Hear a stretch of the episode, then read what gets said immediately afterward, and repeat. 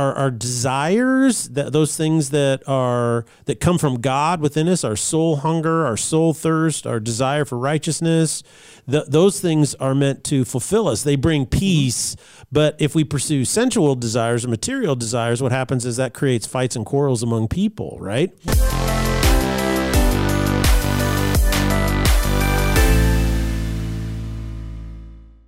Hello and welcome to the Salty Pastor Podcast. I am Zach Peak and I am here with our Salty Pastor today to do our podcast. We want to help you learn how to think, uh, learn how you can apply biblical principles in your own life and not just have to listen to somebody, but be able to critically read and analyze the Bible and your faith yourself.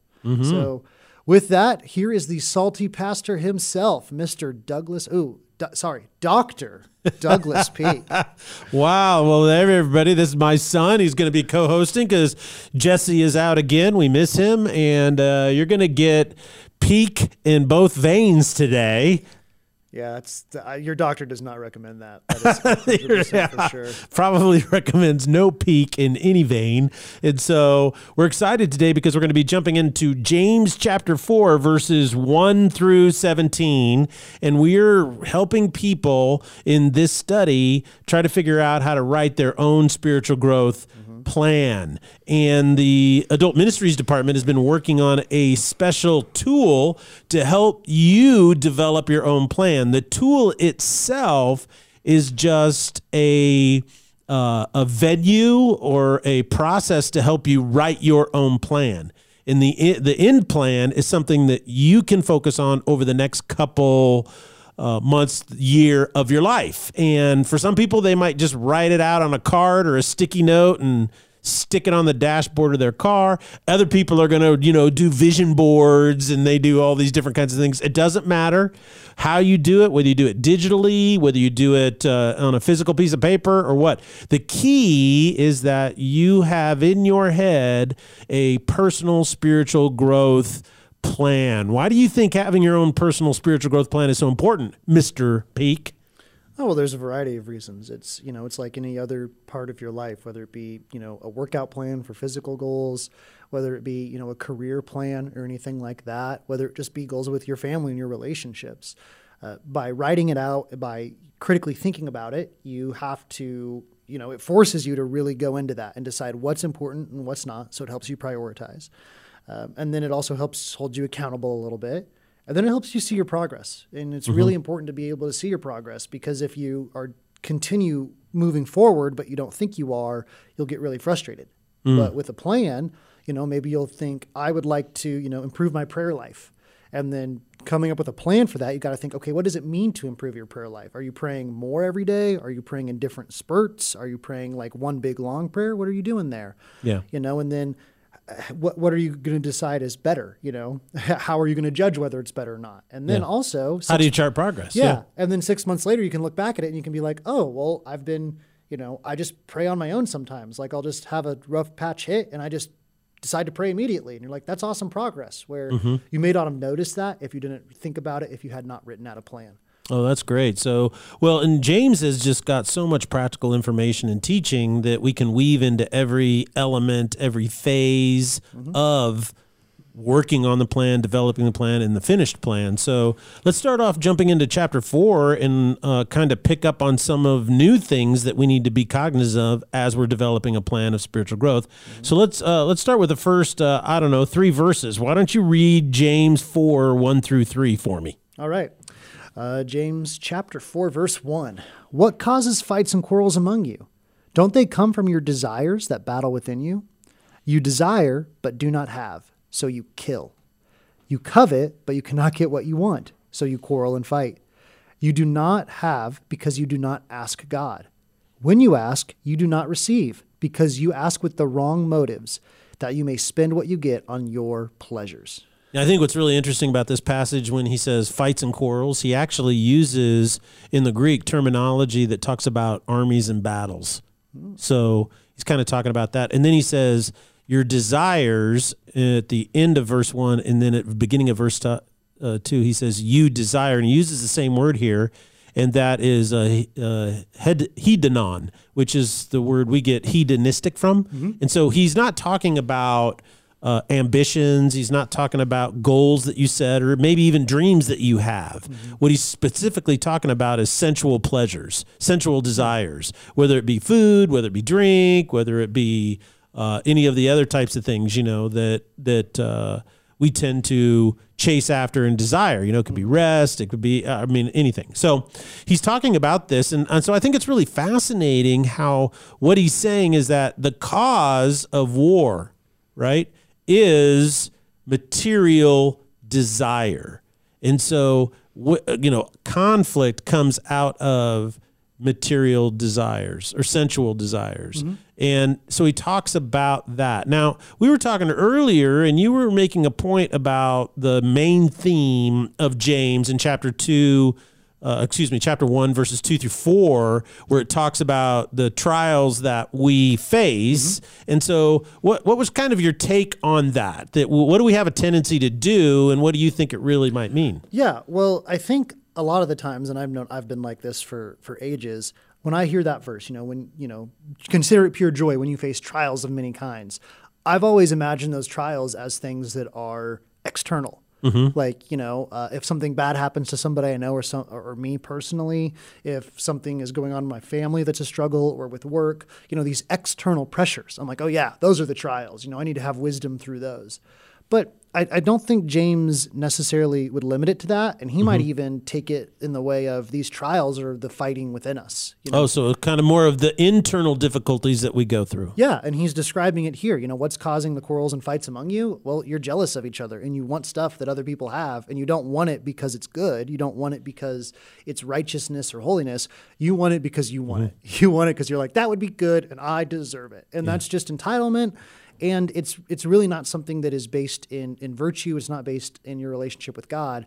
It's based in, as you said, your sensual desires. Yeah, and this is tied back to what we talked about last week when we were talking about favoritism. Mm-hmm. You know, they're showing favoritism, so they're using uh, external means by which to value people. Mm-hmm. And so now he's addressing this again, and he's saying, look, this favoritism, right, where you're trying to get stuff, mm-hmm. ultimately creates more conflict. So I, I was going to read the next thing. because- So basically, what he's trying to point out is that our our our, our desires, that those things that are that come from God within us, our soul hunger, our soul thirst, our desire for righteousness, th- those things are meant to fulfill us. They bring peace. But if we pursue sensual desires or material desires, what happens is that creates fights and quarrels among people, right? And so then he says in verse four, "You are an adulterous people." So do you you know what they're trying to do is they're ha- trying to have a split allegiancy, right? Mm-hmm. Between the two. He says, Don't you know that friendship with the world means enmity against God? Therefore, anyone who chooses to be a friend of the world becomes an enemy of God. Or do you think scripture says without reason that he jealously longs for the spirit he has caused to dwell within us? But he gives us more grace and this is why scripture says god opposes the proud but shows favor to the humble. I'd like to uh, ask about your opinion on anyone who chooses to be a friend of the world becomes an enemy of god and how we can't have both of those things. Well, and, and Paul talks about this in some of his letters, uh, how there is a difference between our desires. You know, like you, you pointed out, there's our soul desires, our, mm-hmm. our longing for God, our longing for relationships, our longing for intimacy and truth. And then there are the sensual desires that we have for things, for for money or power or love or you know lust or whatever it may be. There's mm-hmm. these desires that we have that are not edifying to others. They're not edifying to ourselves. And you know, James is making the point that you can't have both. You know, we talk about how we want, you know, to use the salty pastor to help people learn how to think. And one of the things that, you know, James is asking us to observe here is what are our motives? You know, going back to verse three, you ask with the wrong motives. Ask yourself why you want something. You know, don't just focus on the fact that you want something. Ask yourself why you want it. Um, you know, you can want to be better at prayer because you want to be closer to God. That's excellent. That's soul hunger. Or you can want to be better at prayer so that in your small group you can sound better than everybody. That is, that, you know, even though it's in like a Christian setting, it's still something that's a sensual desire. It's jealousy. You know, it, it's it's based on you. Mm-hmm. And you know that's where that's where James is drawing this divide. Is you can't have it both ways. If you're going to live based on your sensual desires, then you're not living on your the desires of your soul and your the mm-hmm. desires of God because they are opposed to each other. And I think here he talks about how there's a spirit of God, this new spirit, the spirit of redemption, you know, and this spirit has uh, that he has caused to dwell within us. He specifically says so. It's within us doing its work. And even though we're never going to be perfect, the question isn't whether you still have selfish desires or not. The question is is that are you trying to uh, affirm and support and worship these desires? Because if you try to affirm the spirit of God within you that's molding and shaping you, while at the same time try to affirm and embrace these other desires, you create a war, not just within yourself, but then that war spills over into all your relationships around you. And so I think what's really interesting is then in chapter uh, verse seven, he really kind of says, here's the answer to bringing kind of a unity uh, back, get you back on track. So why don't you read seven through 10 and tell, and then we'll talk about it. Yeah. Submit yourselves then to God. Resist the devil, and he will flee from you. Come near to God, and he will come near to you. Wash your hands, you sinners, and purify your hearts, you double minded. Grieve, mourn, and wail. Change your laughter to mourning and your joy to gloom. Humble yourselves before the Lord, and he will lift you up. And I think here's what's really interesting is he's saying, okay, if you have this uh, div- division within you, um, and if you feed both, then it creates a spiritual adultery that creates wars and factions, not just within you, but outside. And he says the answer to this is to make a choice, and that is submit yourself to God. And he says, and that when you submit to God, you're resisting these other things and these other desires and the promise there is that when you submit yourself to god that he flees from you so there's i think there's kind of like a safety type thing a protective element there what do you think about that Well, I think it's important to take those statements together. Uh, you know, context matters a whole lot in Yes. written documents. And if you just take the sentence on its own, resist the devil and he will flee from you, that can be, at least for me, that's been false. Where Yeah. there's been times where I'm like, I'm tempted by something and I'm like, I shouldn't do it. I know I shouldn't do it. Yeah. It would be fun. But I know I shouldn't do it, but I want to. And like I fight it myself. And then guess what? That doesn't work yeah but you have to pair it with submit yourselves to God. Mm-hmm. You know, you, when you pair submitting to God with resisting the devil, then it's God who's resisting it, and He's very, very good at resisting.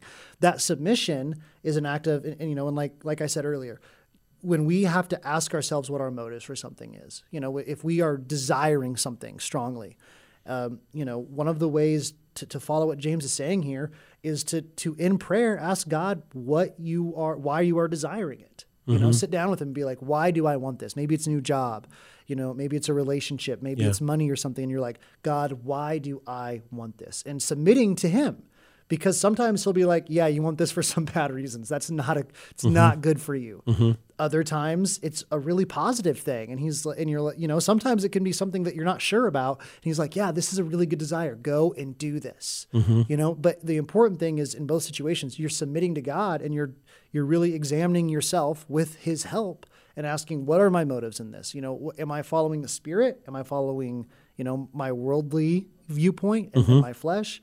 What is going on there? You know, and James gives us a lot of great um, points about all this. You know, come near to God; He will come near to you. Wash your hands, literally, but also not literally.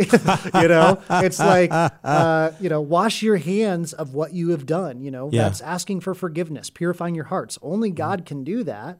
And then I do think it's interesting how in verses 9 and 10, you know, he says, grieve, mourn, change your laughter to mourning, you know, be gloomy. And I think his point there is not that, you know, we should just make ourselves sad all the time, mm-hmm. but that if we are in an area, if we submit ourselves to God and we recognize that we have been living a sinful life and we've been making decisions based on our sinful nature instead of based on him, then yeah, we should mourn that and we should ask him for help. Humble yourselves before the Lord. You know, when you recognize that you have been pursuing your desires that are mm-hmm. selfish and sinful and against him and worldly, yeah, mourn that. But then humble yourselves before him and he will fix you. He will be with you. He will send his spirit upon you to change you and help you. And I think that that's really important to point out here is that what he's saying is that verses 7, verses 8, verses 9 and 10 are all a a singular process that you go through. You know, there's a grieving process that people go through, and mm-hmm. you know, it starts off with denial, and then there's anger, and then there's bartering, and then there's accepting, and then mm-hmm. you know, so this grieving process kind of you go through all these stages multiple times, and they everybody say I'm moving through my grieving process,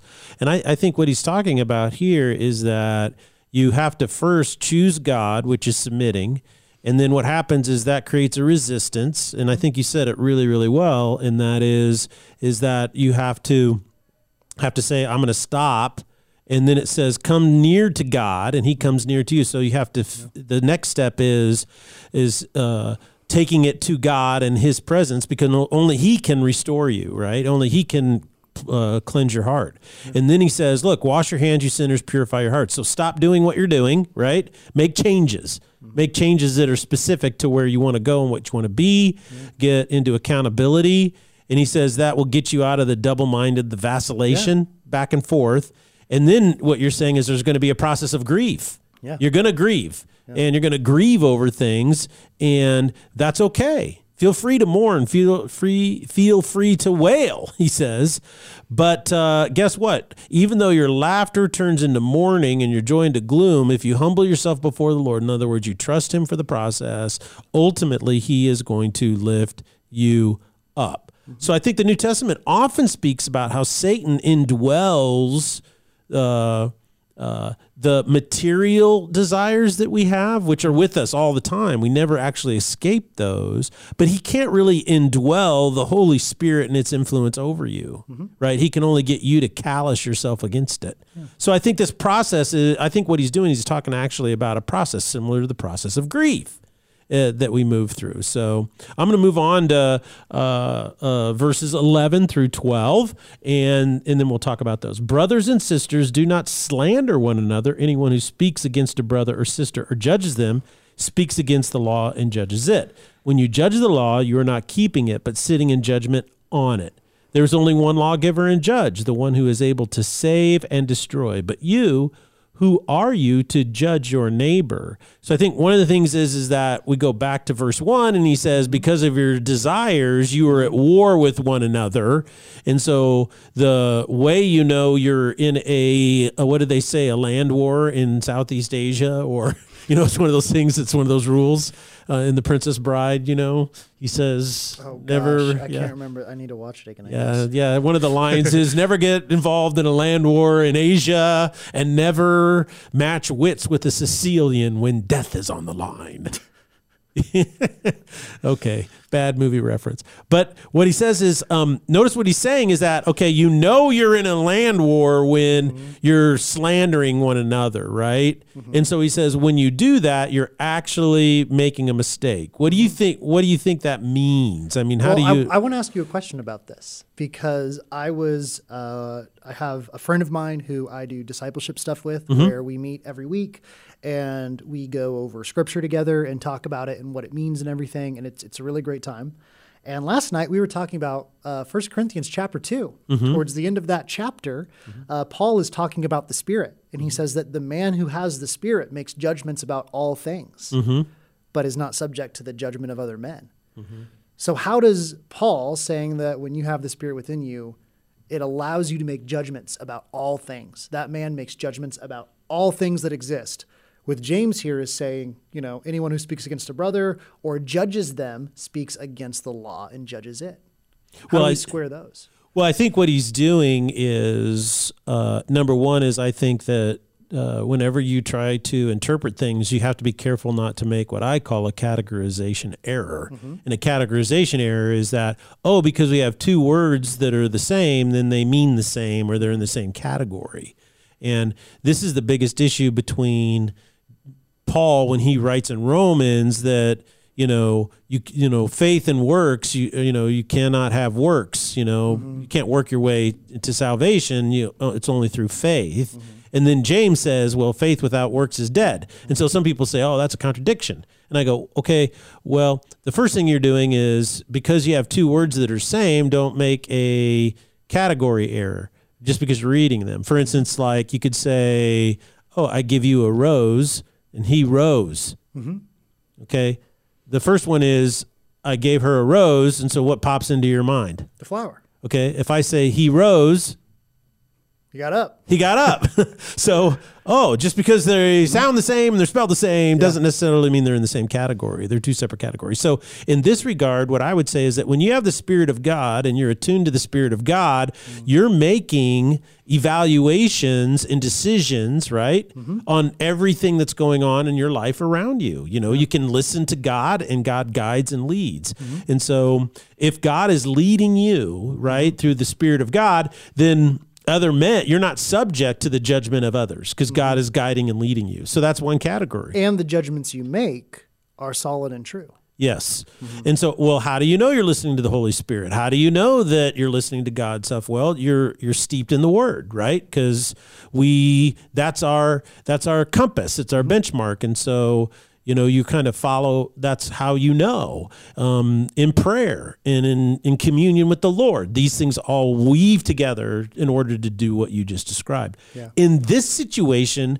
what he's talking about is that people are using the law to criticize one another so it's well, kind and, of and he starts out with "Do not slander one another." So he's not describing the context of someone who's following the Spirit and knows God. Correct. He's describing people who are trying to bludgeon each other.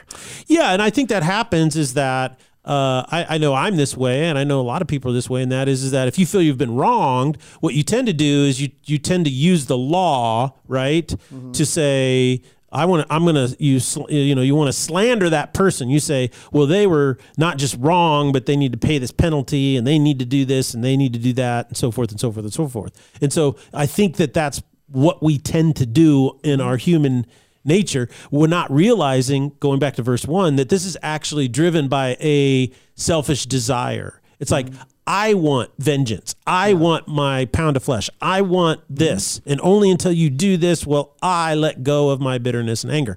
And of course, Jesus says, well, you know, life actually doesn't work that way. Mm-hmm. First of all, you have to, you know, forgive and let go regardless of what other people do. We've talked extensively about that. Mm-hmm. But in this situation, I think what he's saying is that if you attempt to use the law in that way, what you're really doing is you're placing yourself under a judgment that you don't want Yes. right? It's basically the old thing is be very careful about pointing fingers Mm-hmm. at what God is doing in somebody else's life as he may be uh, breaking them or he may Mm-hmm. be restoring them or he's doing whatever and you're on the outside. You may feel, oh, I have a righteous uh, capacity to make judgment over that situation. So you point a finger, Mm-hmm. you know, and the problem with that is that there's three fingers pointing back at you. Yeah. So don't forget that. And that's I think that's exactly the point that he's making in this regard. He's saying, "Who are you?" Because you don't know. It's not up to you. And and I think this is directly related to the fact that there was these wars, right, and fights and quarrels among them. I don't think, uh, you know, they were actually killing each other with knives and swords. I think most scholars say when you look at the order in which he's speaking and the structure of the syntax, it's pretty obvious that he's he's speaking in hyperbole. That uh, you know, you kill, which in in war, you know, the only way you can ensure that the battle is completely done is what Annihilate him. you got to kill the other guy, right? Otherwise, he can come back and fight another day, mm-hmm. right? And so it's kind of that thing where, you know, what he's talking about is similar to what they picked up in the book Ender's Game, where they asked him, you know, why did you keep pummeling this guy? And he said, he goes, I just didn't want to win this fight. I wanted to win every single fight in the future. Yeah. And so that's what we tend to do as we approach this situation. uh, This is what he's talking about, I think, here in a way that I just don't want to win this battle, right? I want to win every single battle with you forever. So that's the notion of kill. I want to I want to annihilate you and totally destroy you. Yeah. And so he's saying, look, if you he goes, look, you're a he says simply, you got to be really careful because you're using the law as a judge. Mm-hmm. Well, that's the meaning of the word judge the law. He says, so if you're not keeping the law yourself, you know you don't live up to the standard, mm-hmm. and yet you turn around and expect other people to live up to that standard, you're putting yourself in a very difficult spot. Instead of letting God resolve it and God take care of it, mm-hmm. you're seeking vengeance on your own. Yeah. So, and I think the last verses here play into this whole notion of following because some people think, oh, he's changing the subject, but he's really not. Because notice what he says in verses 13 and following. He says, Look, now listen, you who say, Today or tomorrow we will go to this city or that city, spend a year there, carry on business, and make money. Okay? So, what does that mean to you that these guys are doing? What, how does that come across to you? Verse 13. Well, they're just guys with a nice uh, business plan. well, it's it seems to me that what he's saying is that they're they're basing their decision on their own selfish desire or their own material desire. Mm-hmm. You know, they're only looking at it from that perspective. And he says, Why? You do not even know what will happen tomorrow. Mm-hmm. What is your life? You're a mist that appears for a while and then vanishes. So, what he's saying is that when, when you're making plans purely on the basis of your own earthly desires, mm-hmm. you're playing with fire because you you're not in control of that ultimately. Yeah. And then he says, instead, you ought to say, if it is the Lord's will, we will live and do this or that. And so what he's saying is back earlier he said, submit yourselves to God and resist the devil. He'll flee from you. Come near to God. He will come near to you. Humble yourselves before God. Mm-hmm. So what he's saying is that you should humble yourself in every area of your life, not just, you know, your relationships or your yeah. spiritual life, but this flows over into your business relationships as well. And so he goes, as it is, you're boasting in your arrogant scheme. So that's yep. the key. See, that phrase tells us mm-hmm. what these people were doing and why James was saying, yeah, you don't understand that you're creating conflict, not just within yourself, but you're also creating conflict with so many other mm-hmm. people. And so he goes, if anyone then knows the good they ought to do and doesn't do it, it is a sin for them. So he concludes this whole thing about you know what you ought to do, walk mm-hmm. and live in it. But this is, this verse 17 is the place where the entire doctrine of the sin of omission mm-hmm. comes from. Yeah. What do you think about that? Well, I mean, it, it's uh, it's a pretty high standard. Very high standard. Yeah, yes. Yeah, but it's uh, in asking us to live up to that. The only way that we can, the only way we have that power is with the Holy Spirit, mm-hmm. and that's why these spiritual growth plans are really important. Is because they help us track our progress and stay accountable and put together mm-hmm. a plan that prioritizes ways for us to follow God more. And mm-hmm. when we do that, then a life that James is describing it becomes more and more like he's describing the good life and less and less like he describes the one that is based on sinful mm. nature. Mm. That's excellent. So, everybody, we just want to say thank you for uh, listening to Peak and Peak here on the Salty Pastor. And we're going to be picking up on Thursday, where we're going to try to take these biblical principles and try to really apply them to the world in which we live and how they can help us navigate. So, I want to say thank you to Zachary uh, Peek, my son, who is here today. Uh, he's an incredible young man. I'm so very proud of him. And I want to say thank you for listening to Salty Pastor. Signing off, and God bless you.